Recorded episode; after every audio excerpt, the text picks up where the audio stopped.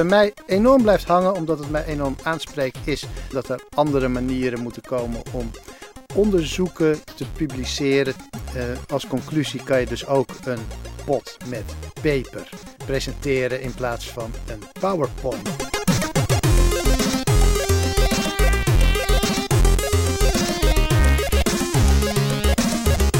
Meenemen is dat, uh, dat verhalen vertellen een hele belangrijke, krachtige vorm is. Dat we over empathie, dat we dat groot moeten maken, maar daar wel zorgvuldig in moeten zijn. Um, dat de schurk eigenlijk nog niet gevonden is. Welkom uh, bij de podcast van Astrid dat ben ik en Vasilis van Gemert, waarin wij onderzoek doen naar de rol van ethiek in ons vak van de ontwerper. Wij zijn heel erg blij en tevreden, want we hebben vandaag Maaike Klip op bezoek in onze podcast. Maaike is digitaal stratege en ontwerper bij de overheid. Ze werkt bij de dienst Uitvoering Onderwijs en werkte mee aan de coronamelder-app. Ze kreeg een 10 voor haar masteronderzoek naar de begripvolle ambtenaar. Maaike schrijft en deelt veel. In, in een van haar eerste blogs praat ze over de overheid. De overheid is tegenwoordig voor het grootste deel een computer. Een computer waarmee burgers in Nederland hun zaken moeten regelen. Als je bij de overheid werkt, kleeft de hardnekkige gedachte aan je dat je werk gaat om wetten en regels uitvoeren. Als je bij de digitale overheid werkt, is het makkelijk om dag in dag uit te vergeten dat je werk niet gaat over een website of een applicatie. Natuurlijk, wetten en systemen zijn onderdeel van je werk, maar het is niet de essentie. De essentie van je werk is de burger, de mensen in Nederland. Dan citeert ze Marleen Sticker. Technologie zijn culturele artefacten. Technologie is mensenwerk. Wij ontwerpen technologie en technologie weerspiegelt onze culturele en politieke waarden. Begrijpen hoe dat eruit ziet en hoe dat beter kan, is het werk van Maaike. Hoe komt het dat ambtenaren vaak fijne, gewone mensen zijn, maar de overheidsdienstverlening star en onpersoonlijk? Is de ambtenaar een instrument of een mens? En de ultieme taak die Maaike zichzelf stelt: hoe maken we de dienstverlening zo goed dat het is alsof je een vriend aan het helpen bent? We praten met Maaike over ethiek in grote systemen en grote organisaties. Welkom Maaike, heel fijn dat je onze gast wil zijn. Waarom werk je bij de overheid? Ja, uh, dankjewel. Waarom werk ik bij de overheid? Um, ja, dat heb je eigenlijk net al zelf verteld. Uh, ik vind het super leuk om bij de overheid te werken, want het uh, heeft gewoon heel veel zin wat ik doe, denk ik. Ja. Ja, een beetje misschien een kort antwoord, maar ik vind het gewoon echt heel, heel zinvol. En daarom ook heel erg leuk om daar te werken. Ja. En zin, zinvol omdat je heel concreet mensen, het voor mensen beter maakt. Uh, zinvol omdat ik denk dat het werk wat ik doe, wat wij doen, uh, met z'n allen heel belangrijk is. En um, juist eigenlijk om al die redenen die je net zei. Kijk, je kunt um, met de overheid ben je altijd verbonden. Je kunt niet zeggen dat je niet meer met de overheid verbonden wilt zijn. En um, ik zie ook heel veel misgaan. Dus dat, uh, dat vind ik ook heel belangrijk om daar iets aan te doen. En juist omdat die verandering zo nodig is uh, nou, vind ik het gewoon heel erg zinvol om daar te werken. En ik vind het, ik, ik merk ook, weet je, het leuk werk is vaak als je iets vindt wat waarde heeft voor wat je kan toevoegen, maar ook waar je goed in bent en wat je leuk vindt. En ik heb gewoon de mazzel dat ik bij de overheid iets heb gevonden wat ik niet alleen waarde heeft en wat ik niet alleen leuk vind, wat ik ook goed kan. Dus uh, daar heb ik eigenlijk denk ik ook gewoon zelf ontzettend veel mazzel mee gehad. Ja. Of heb je dat voor jezelf ook georganiseerd? Want uh, hoe, hoe, nieuw is de manier van denken die jij brengt binnen het team? Je, bent, je werkt al een, een, flinke periode bij Duo. Was het nieuw toen je daar begon, jouw manier van denken? Nee, nee sterker nog. Um, toen ik, ja, ik denk dat ik alles wat ik nu weet geleerd heb bij Duo. Um, toen ik, bij, ik ben bij Duo ooit begonnen op de communicatieafdeling als um, content manager heel klassiek een websiteje beheren, tekst toevoegen, plaatjes toevoegen. Uh, zo een beetje, wat we allemaal een beetje deden in uh, hè, de jaren 2000. Um, ehm, maar niet zo heel veel vragen erbij. Gewoon, nou, je wilt een website, ik maak een website klaar. En het uh, Duo had toen een heel erg leuk team. Het UX-team. En bij Duo wordt dat heel vaak het UX-team genoemd. En soms zelfs met dubbel G geschreven, jammer genoeg. Maar, uh, en dat waren zulke leuke mensen. En die zaten op de veertiende, maar ik zat op de negende bij de communicatieafdeling. En ik ging op een gegeven moment steeds vaker bij die mensen lunchen. En ze waren zo gezellig. En ik denk, ja, shit, ik wil gewoon bij die afdeling. Maar ik wist helemaal niet wat UX was. En ehm, mijn man, die eh, Jasper, die heeft dat ooit gestudeerd, Human Technology in Groningen. Dus die had nog wat boeken in de kast staan. Dus ik die boeken lezen s'avonds. En op een gegeven moment kwam er een plekje vrij. En toen zochten ze een onderzoeker. En toen dacht ik, nou, weet je, ik heb journalistiek gestudeerd. Ik kan wel wat onderzoeken. Dat doe ik wel. En uh, zo ben ik een beetje binnengekomen. En ik weet nog een allereerste um, afspraak die ik had met een collega, John. En die ging me uitleggen wat HCD was. Human Centered Design. Nou, dat was echt nieuw voor mij. En dat heb ik allemaal bij Duo geleerd. En wat ik zo tof vind van Duo is dat... Weet je, ik heb, daar, ik heb nu zes jaar op die afdeling gewerkt. En um, ja, weet je, die, dat heeft mij echt enorm gevormd in hoe ik naar de overheid kijk en ook hoe je dat beter kan maken. Maar ik heb ook alle ruimte gekregen om um, niet alleen te leren wat ik wist, maar ook om het vervolgens verder te brengen en nog weer uit te breiden. En om ook extern, weet je wel, ik heb nou ja, dezelfde opleiding als Facilis gedaan, uh, de design uh, master aan de Willem de Koning. En om ook die kennis weer allemaal uh, ons team en onze organisatie binnen te brengen. Dus dat, dat dus nee, mijn denkwijze is zeker niet uniek. Maar ik vind het wel leuk dat ik alle ruimte heb gekregen om dat vervolgens ook weer verder te brengen en nog breder te maken dan alleen maar ons team. Hey, en en die, dat UX-team, dat is natuurlijk een unieke, uniek team binnen Duo zelf, denk ik. Want Duo zelf is natuurlijk veel groter dan het UX-team en het communicatieteam. Ja. En zit daar dan een ja. groot contrast misschien tussen de, jouw directe collega's bij UX en de, dat we zeggen, de jullie zijn dan misschien een soort interface tussen. Zijn jullie niet een interface tussen de mensen en de dienst? Um, tot op zekere hoogte wel, maar niet het, het enige interface. Ik denk dat, um, kijk, wij zijn echt een digitaal team. Je hebt natuurlijk heel veel andere interfaces. We hebben een enorm grote helpdesk afdeling. Nou, die mensen kunnen je ook echt alles vertellen over wat er misgaat bij uh, studenten en uh, scholen. Dat is ook een interface natuurlijk, een soort verbinding. Weet je, toen ik, voordat ik die master ging doen, toen had ik soms best wel een beetje een aanname over collega's, onterecht. Dat, um, uh, weet je, ik, ging, ik, zat ik zat altijd vrij aan het eind van het proces mijn werk te doen. Dus dan was er een wet al helemaal af en een systeem was al helemaal af. En dan mocht ik op het eind nog eens gaan testen hoe de, hoe de, hoe de mensjes uh, ermee overweg konden. Nou, dan kwam ik natuurlijk terug met een bak feedback. Maar daar konden we heel vaak niet mee. Ja, we konden de knop een beetje aanpassen of de tekst wat begrijpelijker. Maar dat systeem was al opgezet. En die wet die is helemaal af. En die moet gewoon uitgevoerd. En dus een heleboel feedback was van... Ja, maar daar gaan we niet over. Of dat kan niet meer. Of nou, dat zet op de backlog onderin. Weet je wel, dat komt ooit wel weer. En toen had ik dus de aanname van... Ja, weet je, mijn collega's, het kan ze gewoon niet schelen. Ze zijn gewoon niet zo begripvol. en toen ik um, de laatste twee jaar, drie jaar... dus ook dat onderzoek heb gedaan naar Welke rol speelt begrip bij de overheid en hoe zijn wij begripvolle ambtenaren? Hoe doen wij ons werk? Welke keuzes maken wij? Nou, um, ik kon niet meer, uh, I couldn't be more wrong, zeg maar. Want het zijn echt allemaal superleuke mensen. En um, ze zijn wel heel begripvol. Alleen, um, het is veel complexer dan dat. Dus um, om nou te zeggen dat ons team uh, daarmee de interface is naar, dat vind ik eigenlijk uh, niet eerlijk tegenover alle andere collega's die ook heel erg hun best doen om op hun plek te kijken van hoe kan mijn puzzelstukje zo goed, zo, zo zinvol, zo begripvol mogelijk zijn. Maar goed, ja, alles bij elkaar is het natuurlijk veel complexer. Uh, om, om dat jij op jouw puzzelstukje nog zo begripvol bent, betekent niet altijd dat een student of een burger dat vervolgens ook merkt of daar de gevolgen van plukt. Ja, je, je, zegt wel daar iets, kan uh, onderweg nog van alles misgaan. Je zegt iets super interessants. Je zegt dat dus de, uh, je had een aanname dat het niemand wat kon schelen. Ja. Maar dus blijkbaar op de een of andere manier wordt die indruk dan toch gewekt. Uh, dus, uh, want, want ik kan me ook niet voorstellen dat, dat mensen bij de overheid werken, zeker bij bepaalde afdelingen, en dat, het, dat, ze, dat, het, dat ze alleen maar cynisch zijn of zo, of dat het ze niet kan, helemaal niks kan schelen. Nee. Dat is natuurlijk helemaal niet zo. Uh, maar dat beeld ontstaat natuurlijk wel regelmatig. maar ja. er moet toch wel iets aan te wijzen zijn dan? Is het, is het gewoon echt dat het wicked is? Wicked groot, super groot en complex? Is dat hetgene wat het veroorzaakt? Mm. Of zijn er andere factoren die meespelen die ervoor zorgen dat we dat beeld krijgen?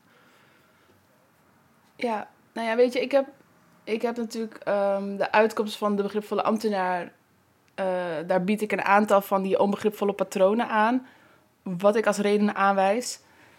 Maar ik denk dat de belangrijkste en ook wel overkoepelendste is, is dat. Um,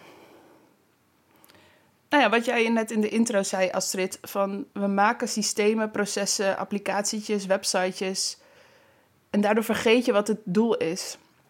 Je vergeet zeg maar het, het grotere gedeelte. En de meeste van mijn collega's die zitten achter een computer te werken. Dus jij als burger zit achter je computer met de overheid contact te hebben, maar wij zitten ook achter onze computer dingen te maken voor jou. En als jij niet zelf met mensen spreekt en je hoort de verhalen niet, dan heb je geen idee.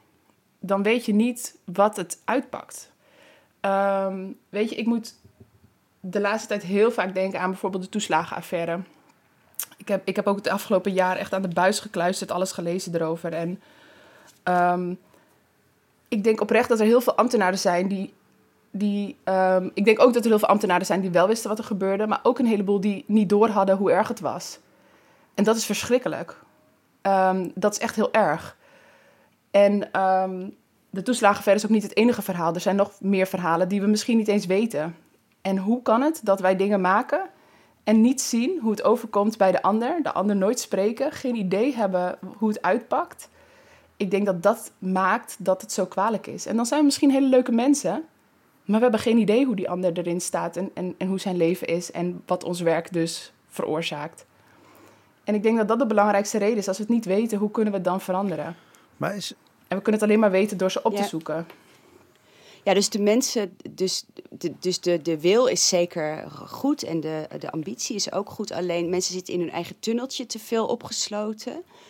Uh, waardoor die gewoonte om in gesprek te gaan met mensen waar je voor werkt, die is eigenlijk kwijtgeraakt onderweg.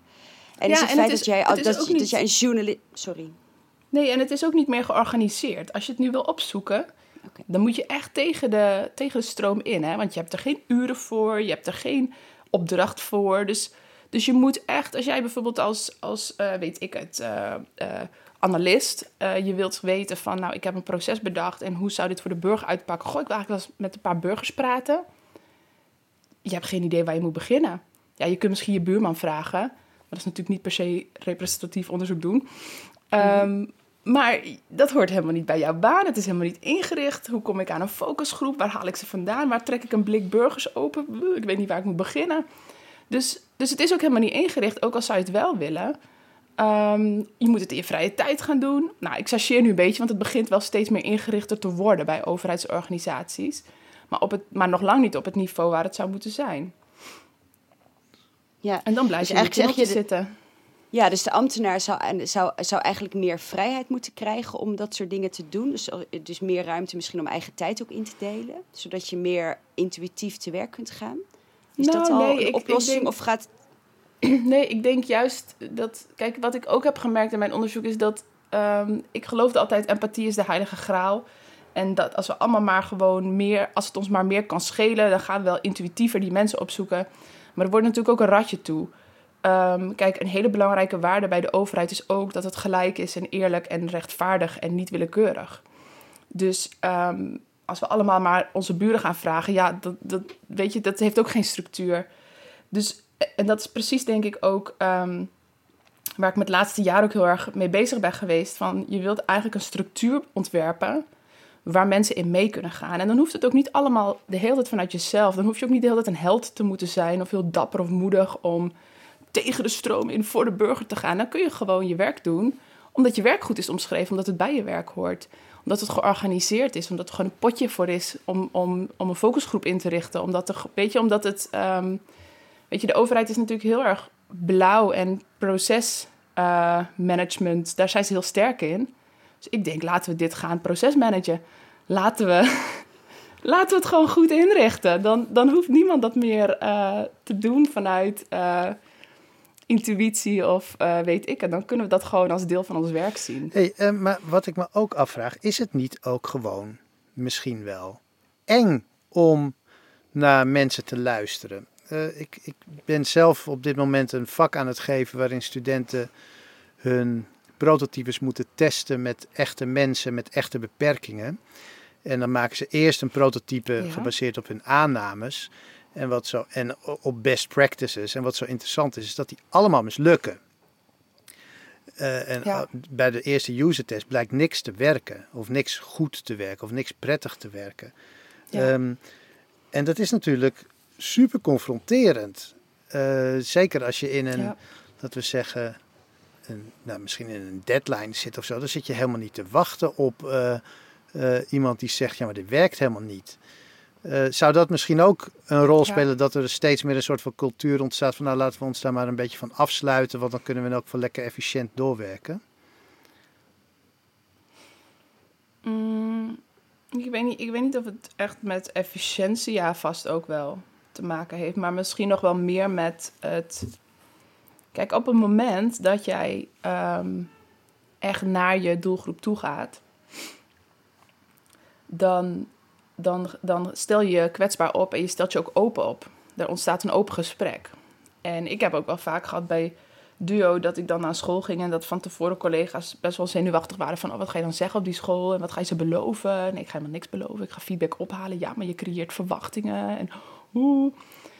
En, en um, ja, en op het moment dat je zo open je, je kantoor uitloopt naar buiten toe, dan, dan kan iedereen het zien. Weet je, ik heb dat natuurlijk ook, ik schrijf over mijn werk. Dat is natuurlijk ook super spannend. Want het kan zomaar in de media staan ineens. En weet je, je merkt dat de relatie tussen burger en overheid staat niet alleen onder druk van de kant van de burger naar de overheid, maar ook andersom. Dat overheidsorganisaties ook gewoon heel bang zijn. Wat komt er in de media over mij? Want als er iets komt, is het eigenlijk altijd negatief. En dan is het heel moeilijk om. Ehm, een open gesprek te voeren. En hoe kwetsbaar durf je dan te zijn? Hè? Kijk, ik kwam altijd terug op kantoor met, met uh, negatieve verhalen, wat we verkeerd hadden gedaan. Want dat was mijn werk, uitzoeken wat we nog niet goed doen. Dus ik ben altijd ongezellig, want ik kom zeggen wat niet goed is. Um, en dat is niet leuk. Je wilt eigenlijk gewoon uh, horen wat we goed doen. Dat is veel leuker, dat is veel gezelliger. Maar dan is het denk ik de truc om, om um, nou, ook wel gewoon, hoe moet ik dat nou uitleggen? Weet je, ik heb heel vaak de discussie gevoerd van is kwetsbaarheid, is dat nou positief of negatief om je kwetsbaar op te stellen? En ik denk het is heel positief, want dan kun je leren en dan kun je luisteren, dan kun je in verbinding staan en dan kun je nieuwe inzichten opdoen. Maar het is ook risicovol. Dus heel veel mensen bij de overheid zien kwetsbaarheid juist als een risico, als negatief. Ja, want als we ons kwetsbaar opstellen, dan gaan mensen ermee aan de haal. Dan komt het in de pers, dan worden kamervragen gesteld en dan, oeh, dan moeten wij ons verdedigen. En dus dat is eigenlijk heel uh, ingewikkeld. En ik denk dat het daarbij hoort van, uh, stel, jij komt heel, er is iets enorm misgegaan. Um, ja, hoe pak je dat op? Durf je te zeggen van, hé, hey, dit hebben we verkeerd gedaan en we gaan het oplossen? Um, met het risico, of eigenlijk met de zekerheid, dat je wel een bak shit over je heen krijgt op Twitter en, en in de krant en alles. Hoe ga je daar dan mee om? Dus dat, dat, uh, dat is wel een lastig spanningsveld. Het is ook echt heel moeilijk, hè? kwetsbaar. Ik weet nog wel dat ik die studie ging doen. En in het begin, ik, ik, ik ben eigenlijk, heb ik de laatste jaren natuurlijk wel lessen gegeven, maar ik werkte ook vooral voor mezelf. Dus als ik iets ontwierp, dan was de enige die het goed hoefde te vinden, was ik. Uh, dat is lekker makkelijk. En ineens moest ik met mensen aan de slag. Ik vond het doodeng. Ja. Van, jee, misschien vinden ze het wel helemaal niet mooi of goed of um, echt zo spannend. Ja.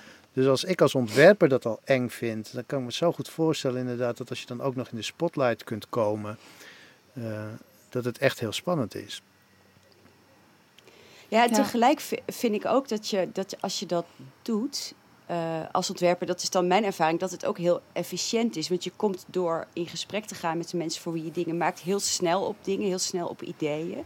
Dus ik ervaar het naast als je die initiële angst eenmaal hebt overwonnen, ook als een hele effectieve manier om je dingen gewoon beter te maken. En ik denk wat, wat jij ook beschrijft, Maaike, dat, dat jij altijd met de vervelende verhalen terugkomt. Dat komt natuurlijk ook omdat daar een geschiedenis van minder goed ontworpen diensten onder ligt. Maar uiteindelijk, als de diensten goed ontworpen worden in coöperatie met de burger, dan zullen die verhalen ook veranderen, toch? Dus het is ook een fase in de ontwikkeling van de overheid waar, waar je nu mm. doorheen moet misschien. Of ben ik dan te optimistisch? Ja, maar ik denk ook niet. Ehm, nee, ik denk dat je gelijk hebt. Maar ik denk dat ik altijd zal blijven zoeken naar waar het misgaat. Dus ik zal altijd met ongezellige ja, verhalen terugkomen. Ja, omdat het je werk is om het... Ja.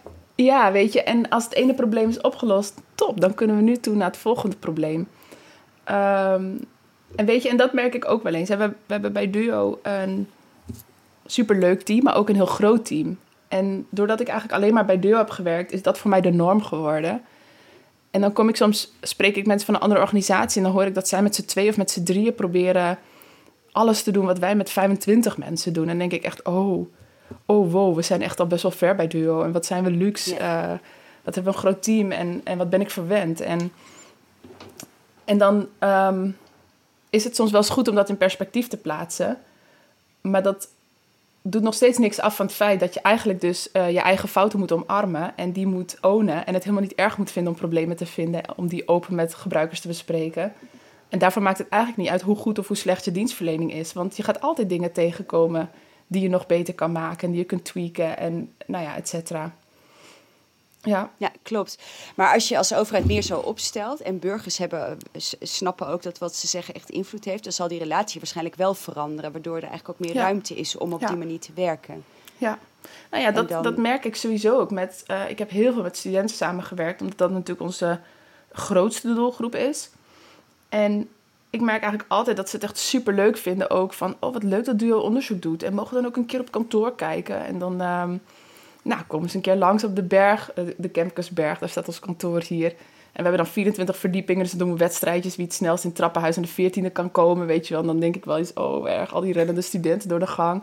En die vinden dat super leuk en die spreken dan collega's aan. En die, weet je, dan merk ik dat zij echt ook wel geïnteresseerd zijn in duo. En opeens heel anders denken over van, hé, hey, jullie, jullie willen echt weten hoe het met mij is en wat ik vind. En Weet je, en dat, en dat vind ik eigenlijk heel interessant. En dan soms zijn dit studenten die, toen ik ze de allereerste keer sprak, nou dan, dan, uh, dan zijn ze helemaal van de school van, nou fuck het leenstelsel, jullie snappen me niet. En dan praat je met ze en dan vinden ze het eigenlijk hartstikke leuk dat je met ze praat en dat je wilt horen. Dus, dus weet je, dat is natuurlijk ook de, de, de, nou ja, de truc. Het is niet een truc, het is, het is echt. Maar als jij oprecht het gesprek aangaat, als individu, als team, als organisatie, dan kan het alleen maar beter worden. Want je gaat oprecht luisteren en oprecht uh, een verbinding aan.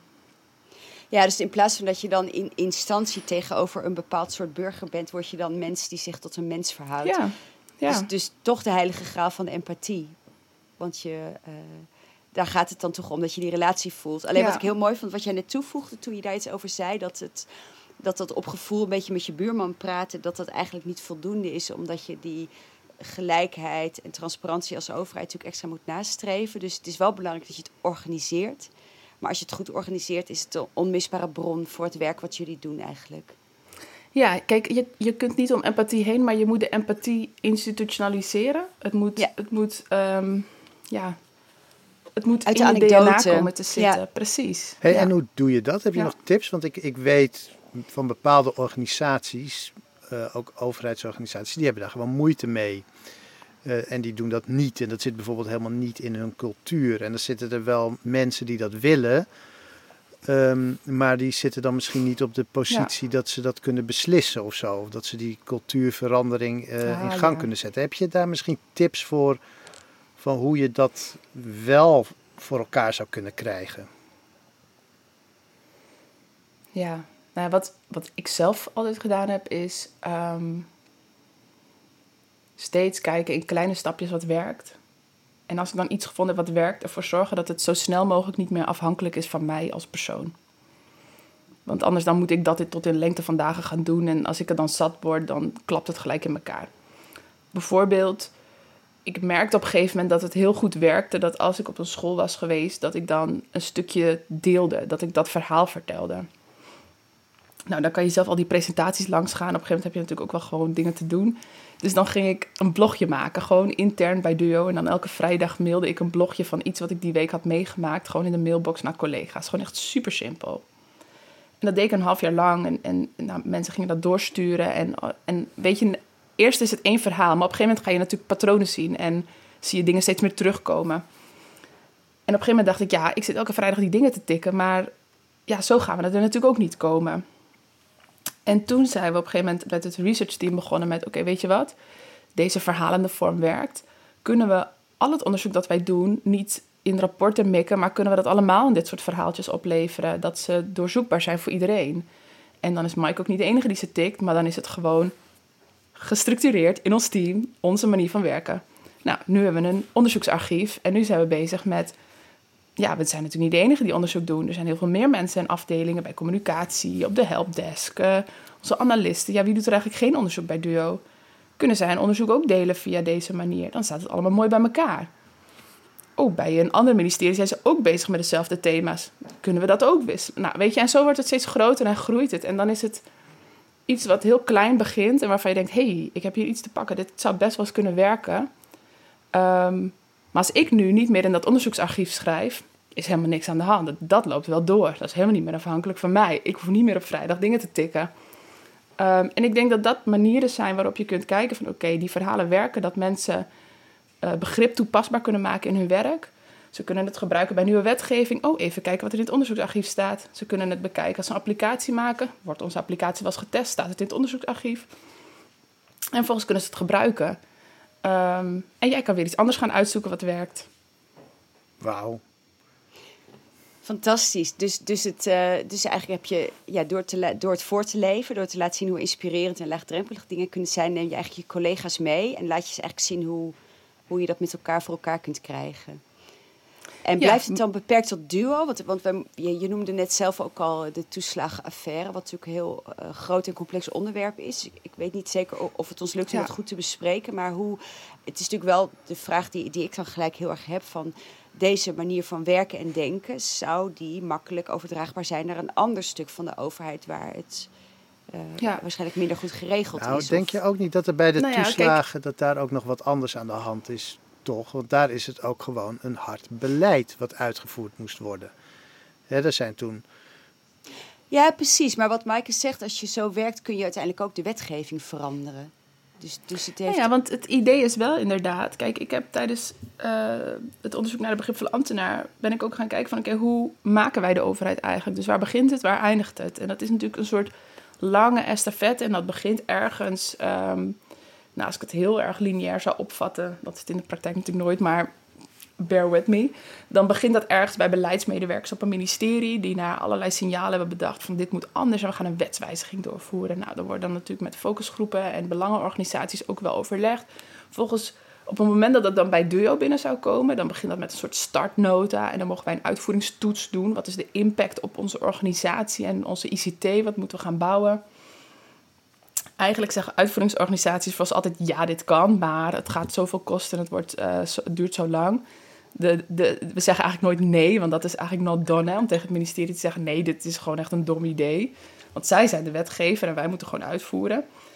Um, dus, dus um, en dan vervolgens gaan we kijken van oké, die uitvoeringstoets, we gaan analyseren, we gaan de architectuur bekijken, we gaan processen maken. En nou zo uh, dat eigenlijk, dat, gaat dat balletje rollen.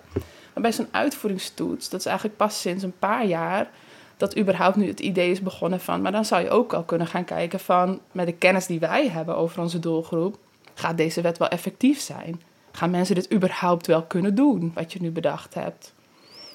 En er is een soort window van een paar weken tot maanden om daar feedback op te geven. Maar als jij als organisatie niet zelf al goed je doelgroep kent, dan is die window natuurlijk veel te klein om alsnog te gaan onderzoeken. Dus eigenlijk moet je dan al op de plank of in een onderzoeksarchief, hey, hey, hebben van wat is onze ervaring nu met deze doelgroep, hoe ze nu met de wetgeving omgaan en wat denken wij dus dat dat gaat zijn. Maar dan merk je ook weer, en dat, dat is iets wat ik de komende jaren heel interessant vind om te gaan onderzoeken. Want wat je nu ziet is dat um, overheden eigenlijk natuurlijk heel erg uh, opgeknipt zijn Duo voert de wet Stufie uit. Uh, de Belastingdienst voert voor het minister van Financiën wetten uit. Uh, iedereen zit eigenlijk in een soort, ja, aan een soort klerenhanger. En jij hangt aan één hangertje en iedereen heeft zijn eigen hangertje, zeg maar. Um, maar voor burgers is dat niet logisch, want die hebben met allemaal te maken. En soms zelfs nog op hetzelfde moment of in dezelfde levensfase. En als er dan bij één iets fout gaat, kan dat doorwerken bij allemaal. Maar wij zijn niet ingericht dat wij vervolgens kunnen zeggen: Oh, bij de Belastingdienst ging het mis. En bent nu bij ons. Dus um, we kunnen gaan kijken van hoe pakken we dat op. Volgens mij zijn we Astrid het even kwijt. And she's back. Ja, ik, ik, ik, het ging mis bij mij toen je zei dat, dat, dat, uh, dat er de overheid eigenlijk heel erg is opgeknipt, maar dat voor de burger helemaal niet duidelijk is waarom dat is of dat dat ook onhandig is voor de burger. Ja, de overheid is georganiseerd inderdaad naar boven en niet naar beneden. Als in het ministerie staat boven en de burger staat beneden. kan je ook omdraaien, maar goed. En ehm, een voorbeeldje. Ik heb onderzoek gedaan naar uh, vluchtelingen in Nederland. In 2017 heb ik een jaar meegelopen. Um, en wat mij toen opviel, DUO voert de wet inburgeren uit. En wat mij toen opviel, is dat er best wel veel jonge vluchtelingen zijn die naar Nederland vluchten. Uh, een hele tijd staat hun leven op pauze, zitten ze in zo'n uh, asielzoekerscentrum. En volgens krijgen ze dan een woning toegewezen. Dat is vaak best wel een grote woning voor zo'n jong persoon, hè, gewoon zo'n sociale huurwoning. En dan zijn ze net een beetje steady, denken ze, nou weet je wat, die studie die ik heb, laten, heb gestopt, die ga ik weer oppakken. Vervolgens melden ze zich aan bij de universiteit, moeten daarvoor dan studie aanvragen, want dat is de regeling. Want als jij student bent, krijg je geen uitkering meer. Komen er dan achter dat studie een lening is en dat het helemaal niet genoeg is om dat huis nog te betalen. Als ze dat hadden geweten, hadden ze wel op kamers gegaan. En die lopen vervolgens weer vast, kunnen hun studie niet afmaken, hebben een heel ander perspectief op banen. DUO voert beide wetten uit, maar voor twee verschillende ministeries. En dat zijn dus twee hele verschillende directies met hele verschillende mensen die dat doen. Terwijl dat één organisatie is. Nou, dit is nog binnen DUO zo. Laat staan bij andere overheidsorganisaties. En je merkt dat onze bestuurscultuur er helemaal niet op ingericht is dat wij voor elkaars wetgeving of elkaars processen verantwoordelijkheid kunnen nemen vanuit het oogpunt van burgers die vastlopen. En dat vind ik echt super interessant, want, want hoe ga je dat dan veranderen? Weet je, er wordt nu heel vaak wel gezegd van, nou, eigenlijk wil je niet dat je bij een verkeerde deur binnenkomt. Maar ja, stel jij belt Duo, dan kan je ook niet van die medewerker van Duo verwachten dat hij alle wetgeving uit zijn hoofd kent om jou precies goed voor te lichten hoe het dan is. Dus moet je dat dan allemaal gaan digitaliseren? Nou, dit is echt een hele leuke, interessante en hele moeilijke vraag. Dus ja, ik weet het antwoord nog niet. Oké, dus eigenlijk als ik zo een beetje... Ja, maar je, ja, ik vind het... Astrid, ja. Nee, ik vind het heel leuk dat je zegt, ik weet het antwoord nog niet. Want, want mij bekruipt natuurlijk het gevoel, als je zo die situatie schetst, dat het gewoon te groot en te onmogelijk is om het te veranderen. En we moeten er maar een beetje omheen rommelen. Uh, maar jij bent heel erg overtuigd dat je dingen echt kunt veranderen. En, maar, dus je zegt, je vindt het heel interessant. Ga je daar ook wat mee doen? Is, ligt het in, in, in jouw toekomst om dat soort grote systeemfouten op te lossen? Of waar, hoe, hoe, hoe denk je daar dan over na zonder dat je in, in mijn, mijn gevoel van wanhoop uh, terechtkomt? Nou, ik heb niet de illusie dat ik dat natuurlijk uh, in, in mijn eentje ga oplossen. Want dat, dat uh, kan ik helemaal niet. Maar, nou, ik, ik, wat jij net zei, ik heb inderdaad wel het idee dat we het kunnen oplossen. En het gaat niet makkelijk zijn en het gaat heel veel werk zijn. Maar weet je, een heleboel dingen bij de overheid die zijn helemaal niet bedacht. Die zijn gewoon zo, omdat ze gewoon zo zijn. En het is zo gelopen. En er is niet een soort uh, maffiabaas die het allemaal overziet en op het eind denkt van en, en die had overzicht. Er is eigenlijk niemand met overzicht. Maar dat betekent niet dat je geen overzicht kan maken als je dat gaat proberen. Um, en ik denk dat je dan wel bewust keuzes zou kunnen maken. En um, ik heb alsnog niet de illusie dat we alles gaan kunnen, kunnen uh, doen. Maar ik denk wel dat je, dat je een bepaalde koers kunt, kunt wijzigen. Waardoor het balletje weer een andere kant op kan rollen. Een kant die misschien wel beter is. En als ik dan voor mezelf kijk, nou, ik vind het echt super leuk om ambtenaar te zijn en om bij de overheid te werken. Dat is wel echt, uh, nou, vind ik gewoon fantastisch. Dus dat wil ik echt wel blijven doen. Maar ik heb dus de afgelopen tijd ook best wel veel nagedacht van, van hoe zou ik dan ook um, mezelf nog meer kunnen ontwikkelen. En weet je, ik heb ook nog heel veel blinde vlekken. En wat zou ik dan nog kunnen leren zodat ik ook veel meer naar zo'n systeemdynamiek uh, kan kijken en dat beter kan begrijpen. En dat heeft geleid, dat is een, uh, ik had al gezegd van nou, ik heb een klein nieuwtje. Want dit is mijn laatste week bij Duo. En ik begin volgende maand bij de Nationale Ombudsman. What? Hey, gefeliciteerd. Oh. Ja, dankjewel. Fantastisch, Maaike. Wat, ja. een, wat een verdriet voor, voor Duo. Wat maar een wat winst leuk. voor de ombudsman. Wat ga je daar doen? Wauw. Geweldige scoop. Ja, dus, wat ga je uh, daar uh, doen? ja, wat ik daar ga doen. Nou, ten eerste, ik vond het zelf dus echt. Uh, ik dacht zelf, nou, ik wil gewoon wat meer ervaring opdoen op andere plekken. En ook het liefst echt eens kijken vanuit. Weet je, want dat, als je dus bij een overheidsorganisatie werkt, zit je toch altijd een beetje met die oogkleppen van die overheidsorganisatie op je werk te doen. En wat mij heel tof lijkt, is bij de Nationale Ombudsman zijn die oogkleppen weg. Want je doet onderzoek vanuit de burger naar de overheid. Nou, dat lijkt me super. Uh, wat ik ga doen, ik word projectleider leefomgeving. Dat houdt in dat ik ehm, verantwoordelijk word voor het onderwerp leefomgeving, waarbinnen ook allerlei andere onderzoekers ehm, samen met mij onderzoek doen uh, naar die thema's. Ehm, en daarnaast ga ik ook meedenken hoe kunnen we nou de manier waarop uh, ombudsonderzoek gebeurt zo organiseren dat het ook meer impact heeft op de overheid. Um, en wat gaan we daarvoor, of wat moeten we daarvoor veranderen? Hoe kunnen we dan werken? Um, hoe kunnen we zelf meer overzicht hebben? Uh, hoe kunnen we zorgen dat de overheden er ook echt mee aan de slag kunnen gaan? Dat het ook echt wat kan gaan veranderen? En um, ja, dus uh, die twee dingen, daar ga ik mee bezighouden. En ik vond het ook wel leuk, want even terug over dat leefomgeving. Daar zit bijvoorbeeld ook het hele aardbevingsdossier in. En ik woon natuurlijk in Groningen. Dus dat vind ik zelf ook echt uh, nou, heel erg interessant om daarmee bezig te gaan. Er uh, zitten ook nog wat meer uh, onderwerpen in hoor. Maar onder andere die was ik wel heel erg dat ik dacht, oh wat nice dat ik daarmee bezig kan. Ja. Wat tof, wat tof. Hey, want, want eigenlijk, wat je, wat je, ja, eigenlijk is dit de ultieme plek waar je jouw soort onderzoek kunt doen. En jij wordt dan ook, de Nationale Ombudsman is eigenlijk voor, ja, voor alle overheidsdiensten ja. Uh, doen ze onderzoek. Dus je zit, dan, ja. je zit dan misschien wel op de plekken waar je het meeste invloed kunt hebben. Dus dat klinkt als een hele, hele mooie logische stap. Um, jeetje, wat fantastisch ik ben echt heel blij dat dat gebeurt, ook voor mijzelf als burger, zeg maar. Ja, ja. Het is super dat je nou, daar naartoe leuk gaat. om te horen. Ja, ja. Hey, dat is echt fantastisch. Hey, en heb je een idee, want um, ja, de Nationale Ombudsman, die, die zijn natuurlijk al heel erg met deze werkwijze bezig. Hoe, hoe is het daar al? Wat ga jij daaraan toevoegen? Hoe, hoe ja, goede vraag. omdat jij daar komt? Goeie vraag. En ik stel me nu ook zo voor dat misschien een paar van die nieuwe collega's dan meeluisteren. En dan ga ik speculeren. En dan, dan lachen ze. En dan denken ze, ze heeft geen idee. Ik weet het niet. Um, nou, ik, ik ben natuurlijk al, al wel wat uh, uh, aan het lezen over het werk van de Nationale Ombudsman. Uh, waar grenzen liggen. Wat, wat het hele instituut, hoe het ontstaan is en zo. Dus dat vind ik echt super leuk om me alvast een beetje in vast te bijten. Um, kijk, ik heb met de Nationale Ombudsman samengewerkt tijdens de begripvolle ambtenaar. Tenminste, op, op, ik heb met twee van hun onderzoekers een aantal keer gesproken. En wat ik toen heel interessant vond, toen ik bezig was bij de rol van begrip bij de overheid, was. Um, kijk, op het moment dat uh, overheidsorganisaties die kijken altijd naar wat is rechtmatig, wat staat er in de wet en hebben dan juist gehandeld. Daar kijkt de rechter ook naar. Maar de ombudsman, die mag ook op iets extra's letten. Die mag ook letten op wat is fatsoenlijk, wat is behoorlijk. En, dat, en wat behoorlijk is, dat mag hij zelf bepalen. Nou, dat is niet zo willekeurig als het nu lijkt, want ze hebben een behoorlijkheidswijzer. Dus je kunt ook opzoeken wat hij behoorlijk vindt. Dus dat kunnen overheidsorganisaties ook van tevoren al zien van waar gaan we op afgerekend worden. Maar dat vond ik heel interessant om toen mee samen te werken, omdat je heel vaak ook wel eens van die schrijnende situaties hoort van burgers. En nou, bijvoorbeeld de toeslagen ver, en dan zeggen ze allemaal, ja, maar het was helemaal rechtmatig.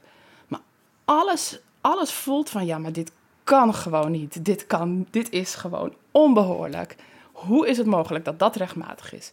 Nou, en de ombudsman die mag daar dus ook op beoordelen. Uh, en dat vond ik dus heel interessant. Dus ik heb een jaar geleden was ik ook uitgenodigd om met hun in gesprek te gaan. En uh, in het gesprek daar begon ik ook eigenlijk het eerste aanzetje te krijgen voor die onbegripvolle patronen. Dus ik vond het gewoon super interessant hoe ze daar denken en hoe ze daar ook naar de overheid kijken en naar de relatie met uh, de burger. Dus ik dacht, daar kan ik alleen maar meer van leren. En wat ik zou kunnen brengen is. Um, uh, wat ik uh, interessant vind, is dat. Kijk, de hele reden waarom je onderzoek doet. is natuurlijk niet omdat je dan een mooi rapportje hebt. Dat is omdat je wil dat er iets gaat veranderen. Je wil dat er iets mee gaat gebeuren. En je doet dus eigenlijk. Um, uh, en, en hoe kun je dan bijvoorbeeld ook met uh, nieuwere vertelvormen, dat je niet alleen in rapporten schrijft, maar dat je er ook op andere manier je verhalen vertelt, dat je misschien ook veel meer met beeld gaat werken, uh, met ervaring gaat werken. En hoe zou je ook samen met de overheid als participant dat kunnen ontwikkelen? Dus dat je de overheid daar ook zelf mee leert leren, zeg maar. En dat lijkt me heel interessant om te brengen en samen te gaan kijken hoe zouden we dat meer kunnen doen fantastisch. Je noemt al twee keer noem je dat het rapportje. Dus dat onderzoek uh, wordt of werd, als het aan jou ligt, vooral gedaan voor rapporten. Uh, ik heb zelf, zeg ik wel eens tegen studenten, de vraag is, moeten we een rapport maken? Dan zeg ik nou, rapporten ontwerp je voor ladekasten. een producten ontwerp je voor Ja. mensen. Dus doe mij maar een product. Ja. Ehm, of in, inderdaad, wat jij zegt, een verhaal. Eh, andere manieren van, eh, Ja. van het overbrengen van die onderzoeksrapporten. Want volgens mij ja. verdwijnen gewoon een heleboel van die supergoeie onderzoeken. Ja, weet je, ik heb natuurlijk... Ik heb aan de andere kant gestaan van... eh, kijk, ik, ik ga niet zeggen dat het rapport van de ombudsman in een la belandde, want dat, dat is niet zo. Maar wat, wat ik merk is, als je aan de andere kant zit, dan komt zo'n rapport van de ombudsman de organisatie binnen. En dat is eigenlijk altijd op hoog niveau. Dat is op directeursniveau. En dan wordt dan gelezen en dan, moet, dan, dan gaat iedereen rennen. Dat is natuurlijk stress, want oeh, we zijn aangepakt. En dan worden daar natuurlijk de aanbevelingen uitgehaald en daar gaan we aan voldoen. Maar dat wordt eigenlijk ook wel gelijk heel erg ehm, in een proces gegooid, zodat we daaraan gaan, compliant aan gaan zijn, zeg maar. En wat ik interessant vind, is dat van onderaf, nou ja, afvinken, weet je, er worden wel echt veranderingen doorgevoerd, maar ook wel gewoon omdat de ombudsman dat zegt, punt. En dan kan het rapport gefiled worden, want dan, check. Ja, dan zit je eigenlijk in dat rechtmatigheidsdenken. Wel Precies, voldoen aan de eisen die ons worden opgelegd en dan zijn we klaar. Ja, En wat ik heel interessant vond, is dat ehm, van de onder, onderkant in zo'n organisatie, vanaf de werkvloer, ontstaan er ook heel veel initiatieven. En heel vaak is het zo dat dingen die in de ombudsmanrapporten staan, ja, die weten we daar natuurlijk al lang. Hou op, weet je wel. Dat hebben we ook al heel vaak geroepen, maar dat gebeurt dan niet. En weet je, dus... En wat ik heel interessant vind, is hoe zou je die twee dingen veel beter bij elkaar kunnen laten komen. Dus ehm, je zou bijvoorbeeld eh, kunnen experimenteren met... zouden we samen met zo'n werkvloer onderzoek kunnen doen? Zodat het eigenlijk al, zo'n rapport en zo'n afstraffing helemaal niet meer nodig is. Omdat verandering al van binnenuit komt en we alleen maar dat setje gaven. En weet je, dus dat, dat vind ik heel interessant. Weet je, wij hebben wel eens onderzoek gedaan zelf. Daar zijn we dan een half jaar of een jaar mee bezig. En dan blijkt dat de ombudsman ook onderzoekt naar dat thema. Nou, daar is natuurlijk nul contact tussen, want oeh, spannend. En dan blijkt dat we ook dezelfde conclusies trekken. Dan denk ik, ja, waarom waren dit eigenlijk twee trajecten? Als we samen hadden gewerkt, was het zoveel rijker geweest... en hadden we zoveel sneller en meer en nou ja, zo. Dus dat Ja, lijkt dus dat- best wel... Ja, ja te gek. Dus dat, dus dat inzichten en onderwerpen die leven eigenlijk door de hele organisatie heen verticaal meer worden gedeeld, is al een hele grote efficiëntieslag. Omdat, want, want dat, dat wordt me heel duidelijk uit, uit het gesprek met jou. De intentie van de mensen die bij de overheid werken is dus heel goed. Het is, Ik denk, het- dus als je het ja. hebt over, Ja. over de, de overheid en ethiek, dan, dan zit het eigenlijk wel goed. Maar dan gaat het eigenlijk per ongeluk verkeerd in de systeemmolen. Kan ik dat zo zeggen of is dat dan weer te optimistisch? ik ben zelf ook heel optimistisch, dus... Ehm, ja, dat kan je zeker zo zeggen. Maar ik wil er niet aan voorbij gaan dat, dat er nog steeds ehm, ehm, alsnog moeilijke dingen gebeuren. Eh, ik vind het ook wel soms te makkelijk om te zeggen: we doen allemaal zo ons best, maar toch lukt het niet. Want dan denk ik, ja, maar daar komen we gewoon niet mee weg. En, en, het, en, en ehm, want ik lees ook in de krant schrijnende verhalen en denk ik, maar hoe is het mogelijk dat daar dan ambtenaren zitten die hun best doen? Want kom op zeg, weet je wel, dit gaat helemaal mis. Dus ik merk dat ik, dat ik eh, ja, al mijn collega's die ik spreek, denk ik, ja, jullie doen gewoon wel echt je best. En toch vind ik het moeilijk om, om dan zo optimistisch met je mee te zijn. Terwijl ik inderdaad zelf persoonlijk de schurken nog nooit ontmoet heb. Dus ja, nou, zo. En ja, interessant, want waar zit het dan? Daar moet je over nagedacht hebben. Die schurken ontmoet je dus niet. Zitten die Ja. dan ergens in een kas? Of, of is het nou wat, ik moet dan toch even denken ook aan de toeslagenaffaire. Dat is natuurlijk wel toen vanuit de Kamer heel geroepen is om heel ferm handhaven en boos optreden naar mensen waar enigszins twijfel over was. Dus daar kwam eh, ja, de, de start van, van, van, van alles wat daar mis is gegaan, was wel echt een soort oproep die gericht was ook op de publieke opinie, heb ik wel eens het gevoel. Dat het eigenlijk voor de bühne was. En een onwijs golf van schade achter zich aan heeft getrokken. Dus is het dan, eh, als je het dan, als je het dan hebt over dat er zo'n opdracht bij de ambtenaren terechtkomt, dat je die acceptatie daarvan, dat die, hoe noem je die fase nou ook weer? Dat als er een vraag komt vanuit het ministerie en jullie moeten daar iets mee. Oh ja, de, de uitvoeringstoets. Ja, precies, die uitvoeringstoet. Is, is, dat dan, is dat dan misschien de plek waar, waar je die ethiek en die mensen die hun best doen nog meer een stem wil geven, bijvoorbeeld? Of, of komt het niet altijd uit de publieke opinie en de politiek? Of waar Nee, komt het ik- dan vandaan? ik waar denk is, dat de schurk? Weet je, ik denk dat het een doorlopend proces moet zijn en niet alleen in de uitvoeringstoets. Want weet je, er worden continu. Het is ook te makkelijk om te zeggen dat alles beleid is, want het is niet zo. Er worden ook in de uitvoering continu beslissingen gemaakt van zullen we het zo doen of zo doen. Zullen we die Mhm. data gebruiken of die data gebruiken? Weet je, wij vertalen zelf een wet naar beslisregels, die wij vervolgens vertalen naar programmatuur of naar werkinstructies. Die beslisregels worden gemaakt door mensen. Hoe kiezen wij ervoor om definities in te vullen? Welke definities we hanteren? Hoe we applicaties met elkaar verbinden? Welke woorden we gebruiken bij formulieren? Dat zijn allemaal keuzes die in de uitvoering worden gemaakt. En die invloed hebben op hoe eh, eh, burgers eh, dat voor hun kiezen krijgen. Dat kunnen we niet allemaal zeggen van ja, maar dat is beleid. Dat is niet zo, dat is uitvoering, dat doen wij. En, ehm, en dat heeft natuurlijk allemaal invloed. En ehm, ik denk dat het ook wel eens te maken heeft met... Weet je, we hebben het heel vaak over in de geest van de wet handelen. En dat is vaak best wel hele discussies. Weet je, ik, een van die patronen die ik ontdekte tijdens het onderzoek was dat het heel moeilijk is om een begripvolle ambtenaar te zijn, omdat we niet zo goed weten waar stopt nou de verantwoordelijkheid van de burger en begint die van de overheid. En als je dan bijvoorbeeld hebt over, oké, DUO voert het leenstelsel uit. Dat betekent dat als jij wilt studeren en je wilt geld van de overheid, dan moet je lenen en later terugbetalen. Moeten wij dan op de website het heel makkelijk maken om te lenen? Want je wilt dat digitale toegankelijkheid en dat mensen heel makkelijk bij de overheid hun zaken kunnen regelen. En dat het allemaal heel nou ja, begrijpelijk is en snel. Of moeten we het juist heel moeilijk maken om, om te lenen, omdat jij 17 jaar bent en een moeilijke keuze maakt? Maar ja, de wet is dat als jij wilt studeren, moet je lenen. En dan worden wij door het ministerie gevraagd om een campagne te voeren over bewust lenen. Maar wat is bewust lenen? Wie mag dat bepalen? Ja, dus in, in elke stap van, van een implementatie van iets zitten eigenlijk morele keuzes. Dus elke keuze kan een hele grote keuze zijn. Ja, En, en, en, en dat proces, ik probeer even te bedenken waar dan die oplossing zit. Hè. En dat, ja, dat goed te doen kun je eigenlijk alleen veranderen door eh, als ambtenaar heel begripvol te zijn. Nou, ik denk, ik denk, wat ik met begripvol bedoel, is dat je dus inlevingsvermogen, het begrip, maar ook begrijpen. Dat je rationeel dus ook begrijpt, waar gaat het over? Dat je overzicht maakt voor jezelf, weet je, welke impact heeft het? Dus ook gewoon een heel rationeel component. Maar ook denk ik dat je continu ook ehm, die feedback ophaalt en ook door blijft geven aan eh, jouw eh, politieke baas.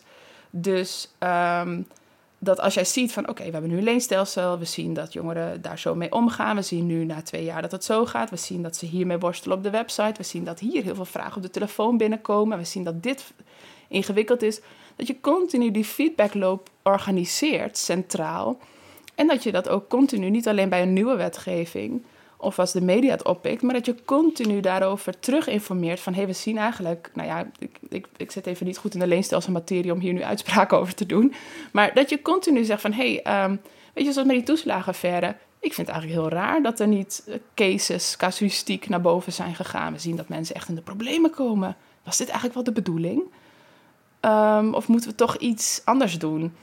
Ja, maar daar is... Waarom daar- is dat niet na twee jaar al gelijk dat naar is boven wel naar gegaan? boven gekomen, maar dat is tegengehouden. Nou ja, dat wordt dan ook door Ja. iemand tegengehouden. Dus is het niet helemaal naar boven gegaan. Dus, eh, en, en dat soort... En ik ben dan heel erg van de school, maak het helemaal open. Haal het stof eraf en laat iedereen het zien. Zodat het niet door één persoon tegengehouden kan worden.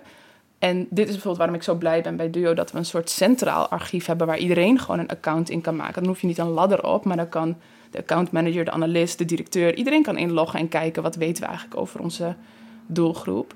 Ehm, en dan maak je eigenlijk informatie dus gewoon veel meer ehm, nou ja, open, toegankelijk, eh, eerlijk. eh, iedereen mag erbij en iedereen mag meehelpen. Ik denk dat dat gewoon veel beter is. Ja, fantastisch. Ja, was het overal maar zo natuurlijk.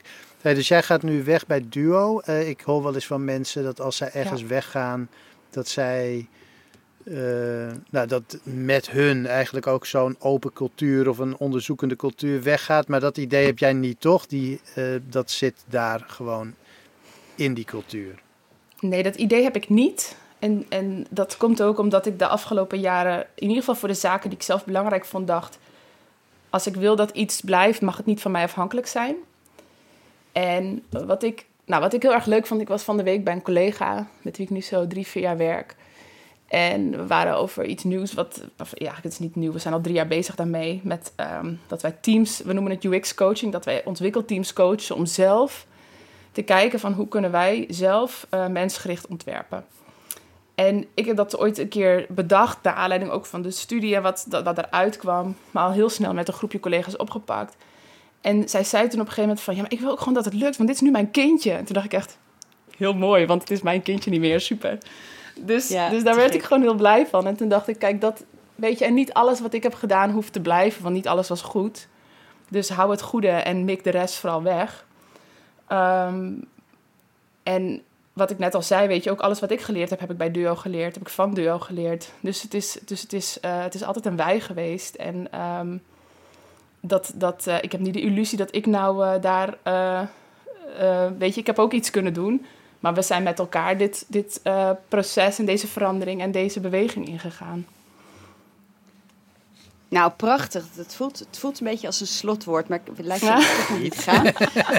um, nee, uh, nee, mislukt. Nee, je zegt het echt super mooi. Uh, wat, ik, wat ik me nog afvraag, hè, wij, wij, wij, wij zeggen dat onze podcast gaat over de rol van ethiek in het leven van de ontwerper. En ik, vind, ja. ik merk heel erg dat ik, dat ik de hele tijd, als ik naar je luister, meen ik te horen dat ik jouw achtergrond als journalist terug zie ik terugkomen. Ja. Ontwerpers zijn ja. uh, over het algemeen, over het algemeen, je mag niet chargeren, maar ik doe het lekker toch, gericht op het maken van dingen. Nou, wat ik in mijn inleiding al noemde, hè, dat het heel makkelijk ja. is om daarin te blijven zitten. Denk jij dat jouw rol als, of dat jouw achtergrond als journalist heeft geholpen om deze open houding te hebben en deze manier van denken? En wat wil je daarvan aan de ontwerpers die nu in opleiding zijn meegeven? Hmm. Wat een leuke vraag.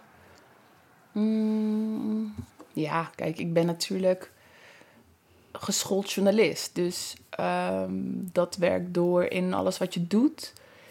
En um, kijk, ik denk dat als ik echt zou moeten zeggen... Wat, maakt nou dat ik goed ben in mijn werk... dan is dat omdat ik verhalen vertel. Um, all the time aan iedereen. En doordat je het deelt... Uh, kijk, als ik mijn werk niet zou delen, zou het nou, ik denk dat 80% van wat, wat, wat ik goed kan, is dat ik het deel. Uh, zodat andere mensen er ook iets mee kunnen doen. En zodat, zodat mensen elkaar kunnen vinden. En um, ik denk dat daar heel veel kracht in zit. Um, Vasilis noemde het eerder al. Als jij je werk heel, in een heel vroeg stadium al gaat delen met de mensen waarvoor je werkt, dan kan het alleen maar beter worden. Um, en is dat journalistiek? Nou ja, weet je, het heeft me wel geholpen om manieren te, te weten en te kennen hoe je kan delen. Weet je, om een, een blogje, te, een tekstje te kunnen schrijven, om een filmpje te kunnen opnemen, om een websiteje te kunnen maken. Allemaal kleine dingetjes, zeg ik maar. Um, dat zijn natuurlijk vertelvormen die, die voor mij heel vertrouwd voelen en ik daarom heel makkelijk uit de kast kan trekken. Um, dus, dus ja, ik denk dat dat heel erg kan helpen. Um, en ik merk ook dat als je in een heel vroeg stadium al deelt waar je mee bezig bent, dan sturen mensen je ook allemaal tips toe die je zelf helemaal niet had gevonden. Dus uh, weet je, dan, dan doen mensen bijna je werk voor je. Nou ja, nou, je krijgt gewoon heel veel informatie toegestuurd. Dus ik denk wel dat me dat heel erg geholpen heeft en dat dat iedereen kan helpen. Maar het is ook spannend om te doen. Want het is wel gewoon uh, de hele tijd in contact staan met mensen en, en soms ook uh, vervelende feedback krijgen. Dat je denkt, nou, hier wil ik helemaal niks mee. Um, dus ja, dat, dat hoort er ook bij. Ja. Ja, dus dat, je, dus dat je dat met nieuwsgierigheid tegemoet treedt en niet ja. per se ervaart als kritiek op je werk. Volgens mij is dat, ik denk dat dat misschien het verschil ook is tussen de ja.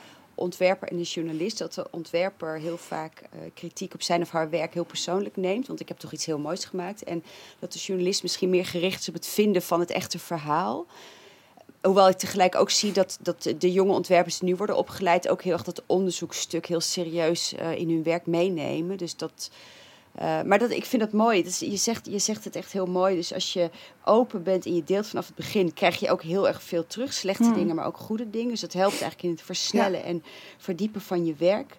En verhalen vertellen is eigenlijk essentieel uh, voor het hebben van invloed. Ja, zeker. Ja, ja want als jij Prachtig. niks zegt, dan ja. gaat er ook niks gebeuren. Nee, precies.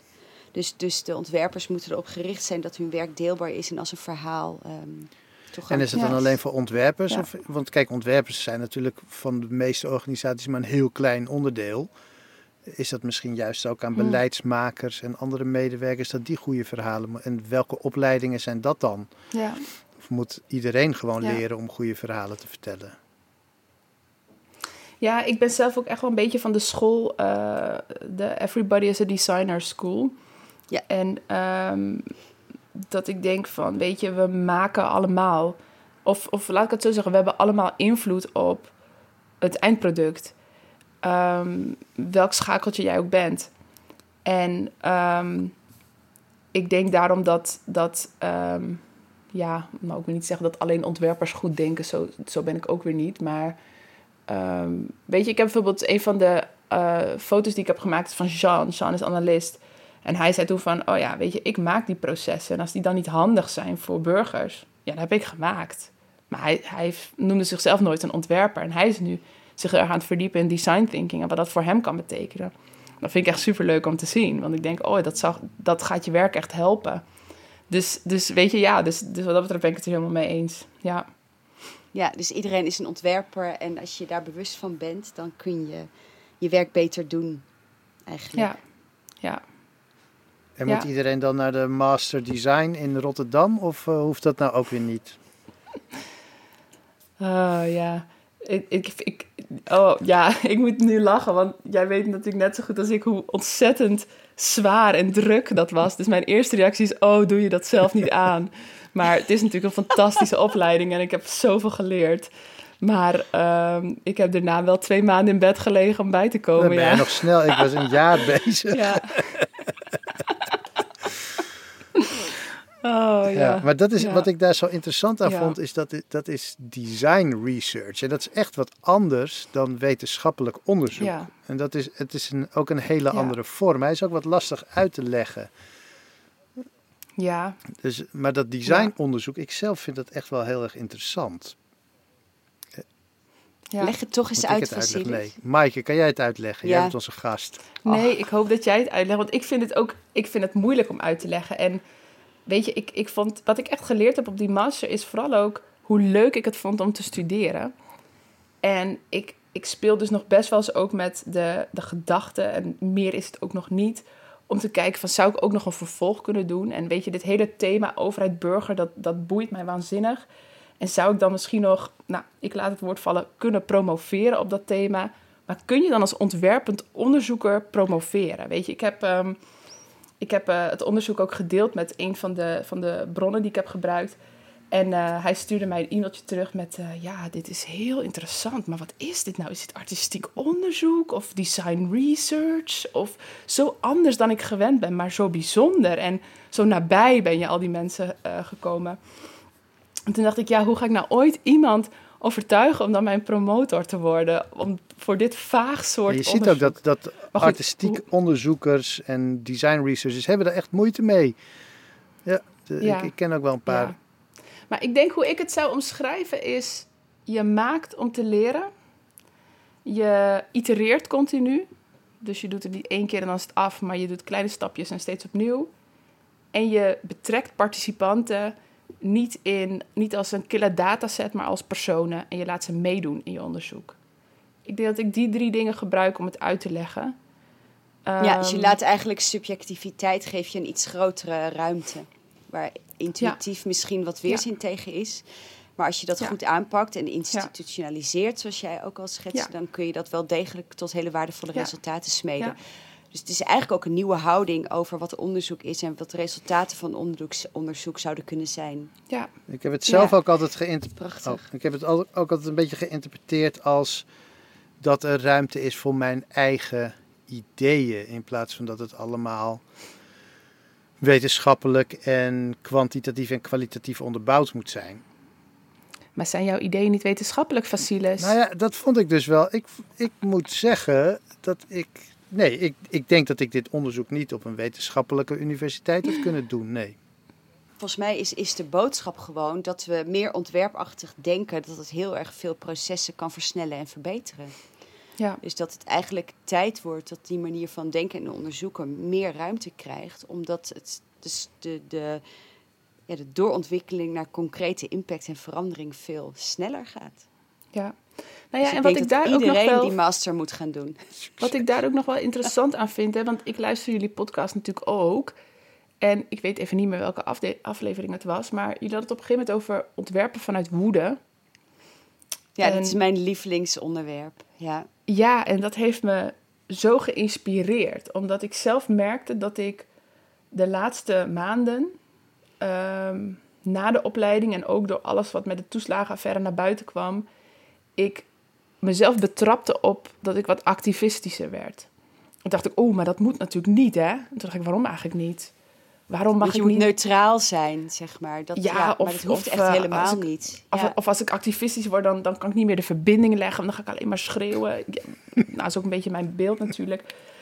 En, en eh, ik Ja. hoor je lachen.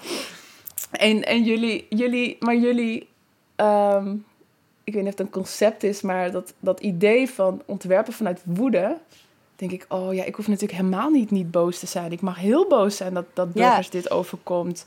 En Zeker. dat mag gewoon mijn dat dat drive zelfs- zijn. Ja. ik denk dat dat heel goed is. Als ik, als ik kijk bij vrijwel alle projecten die ik doe, die ontstaan echt vanuit woede. En ik dacht ook heel lang dat dat niet netjes was. En dan, mijn projecten zijn over het algemeen natuurlijk heel vrolijk en grappig om te zien en heel toegankelijk.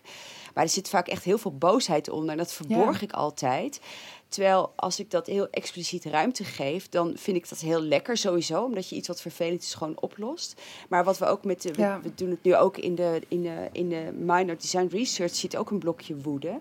En wat ik daar altijd heel erg leuk vind als we dat doen, we hebben dat nu voor het tweede jaar gedaan, is dat studenten, als die ruimte er is om echt vanuit persoonlijke verontwaardiging te handelen, dan komt er een heel nieuw soort kracht naar boven. En dan zie je ook de persoon, de ontwerper, die echt de invloed gaat hebben. Dus ik vind het een hele mooie manier, als je maar niet met trekkers eh, deuren van publieke instituties gaat binnenrijden. Want dat is natuurlijk de Ja. verkeerd soort woede, dat helpt niet. Maar je moet, je moet het wel naar een positieve energie omvormen. Maar eigenlijk is dat niet zo heel moeilijk, hebben, we, hebben Ja. wij eh, ontdekt. Dus ik, ik heb daar een methode voor en dan lukt dat eigenlijk heel goed. En ik merk ook dat het de jonge ehm, ontwerpers ook heel veel troost geeft dat je dus zo mag ontwerpen. Dus ik voel dat we naar een wereld toe gaan waarbij je eh, subjectiever, een subjectievere houding mag hebben als, als ontwerper. En ik vind het wel echt heel goed dat jij, dat jij zegt dat halleluja, empathie, dat is niet genoeg. Je moet het wel Ja. institutionaliseren, omdat je anders weer vanuit een bias gaat handelen. Nou, dat, dat, dat is Ja. natuurlijk heel duidelijk. Dus je moet wel zorgen dat het netjes en zorgvuldig en, en, en eerlijk is. Eh, dat is eentje waar de, in de ontwerpwereld volgens mij nog niet voldoende over wordt gesproken, dat je dat zo benadrukt. Dus dat vind ik ook wel weer heel mooi, want dan Mm. maak je het, het risico ervan verklein je weer wat, wat min, wat eh, verklein je een beetje. Dus ja, ik zie, de, ik zie wel een glorieuze toekomst voor me. Maar ja, dat komt ook omdat ik wel echt een, een, een boze, maar wel heel optimistische eh, mens ben. Ja. Ja, geweldig. En ik denk dat het activisme in je nieuwe functie natuurlijk, dat past daar misschien beter. Ja, ik ben heel benieuwd. En misschien nog leuk als, als, als, eh, als laatste dan. Want jij zegt zo mooi, je moet dat, die boosheid omzetten in, in positieve energie. Dus ik ben, ik ben wat afscheidscadeautjes aan het kweken. Want ik, ik mag graag, eh, ik vind het leuk om te tuinieren en zo. En ik had dus een paar weken geleden allemaal eh, pepers gezaaid. En ik heb veel te veel. Dus nu heb ik bedacht dat ik mijn collega's ga mailen... dat ze op de laatste werkdag bij mij thuis... eh, een, een, eh, alvast een aanzetje voor wat peper in je reet mogen ophalen. Voor eh, als ik er straks niet meer ben. Dus eh, zo probeer ik het een beetje om te zetten in iets... eh, Ja. ja, maar dat zijn precies die dingen. Dan, maak je, dan, dan, dan ben je positief en grappig, maar je geeft tegelijkertijd ook een mooie boodschap af aan je collega's. ja, Ja. Ja. Nou, ik denk dat we gaan afronden. Vasilis, heb jij nog een laatste vraag? Of zal ik hem afronden? Ehm, nou, ik heb niet een laatste vraag. Ik heb wel allemaal. Ik, ik maak eigenlijk nooit aantekenen, maar ik heb hier een heel fel voor me priegelig geschreven.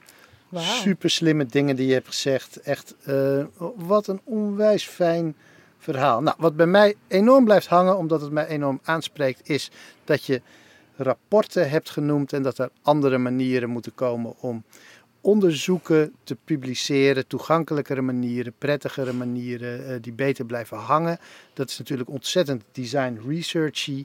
Eh, Ja. eh, als conclusie kan je dus ook een pot met peper eh, Zeker. eh, Zeker. presenteren in plaats van een PowerPoint. Super gaaf. Astrid, Ja. Ja, onwijs bedankt, Maaike. Echt heel erg leuk eh, om, om je te spreken. Wat, wat ik meeneem is dat, eh, dat verhalen vertellen een hele belangrijke, krachtige vorm is. Dat we over empathie, dat we dat groot moeten maken, maar daar wel zorgvuldig in moeten zijn. Ehm, dat de schurk eigenlijk nog niet gevonden is. Dat is ook een Ah. heel mooi iets. Dat, die, Ja. eh, dat, dat ja, je, je best doen is soms misschien niet Ja. genoeg. Maar over het algemeen, als je dat goed organiseert, is dat wel genoeg. En er is, niet, er is vaak geen slechte opzet als het misgaat. Als je open bent en je deelt vanaf het begin, dan ben je effectiever en eh, kun je ook beter, gaat het sneller en kun je beter aansluiten bij wat je gaat doen. En ik vond de beste quote die je ons vandaag hebt gegeven, want je bent natuurlijk een heerlijke quote machine, maar de beste quote van de dag vind ik, ik vind het fantastisch om een ambtenaar te zijn en wat ik daarbij gelijk ook denk, hoe fantastisch zou het zijn, Vasilis, als onze studenten, als een aantal daarvan gewoon ook ambtenaar zou willen worden. Oh, welkom. Ja. Ontzettend bedankt, Maaike. Jullie hebben het gehoord, studenten. Welkom, zegt, eh zegt Maaike tegen jullie. Dus heel erg fijn. Dank je voor dit prachtige gesprek. Jullie bedankt. Eh, ik vermoed dat er nog wel een vervolggesprek gaat komen over een tijdje als je bent geland in je nieuwe functie. Ik hoop dat we onszelf dan mogen uitnodigen om Ja, daar ook eens met je over te spreken. En ehm, we maken een mooie montage en zullen hem snel publiceren. Heel erg bedankt. Leuk. Hey, jullie ook bedankt. En eh, tot de volgende keer. Zeker. Heel graag. Ja, wat een leuk gesprek zeg.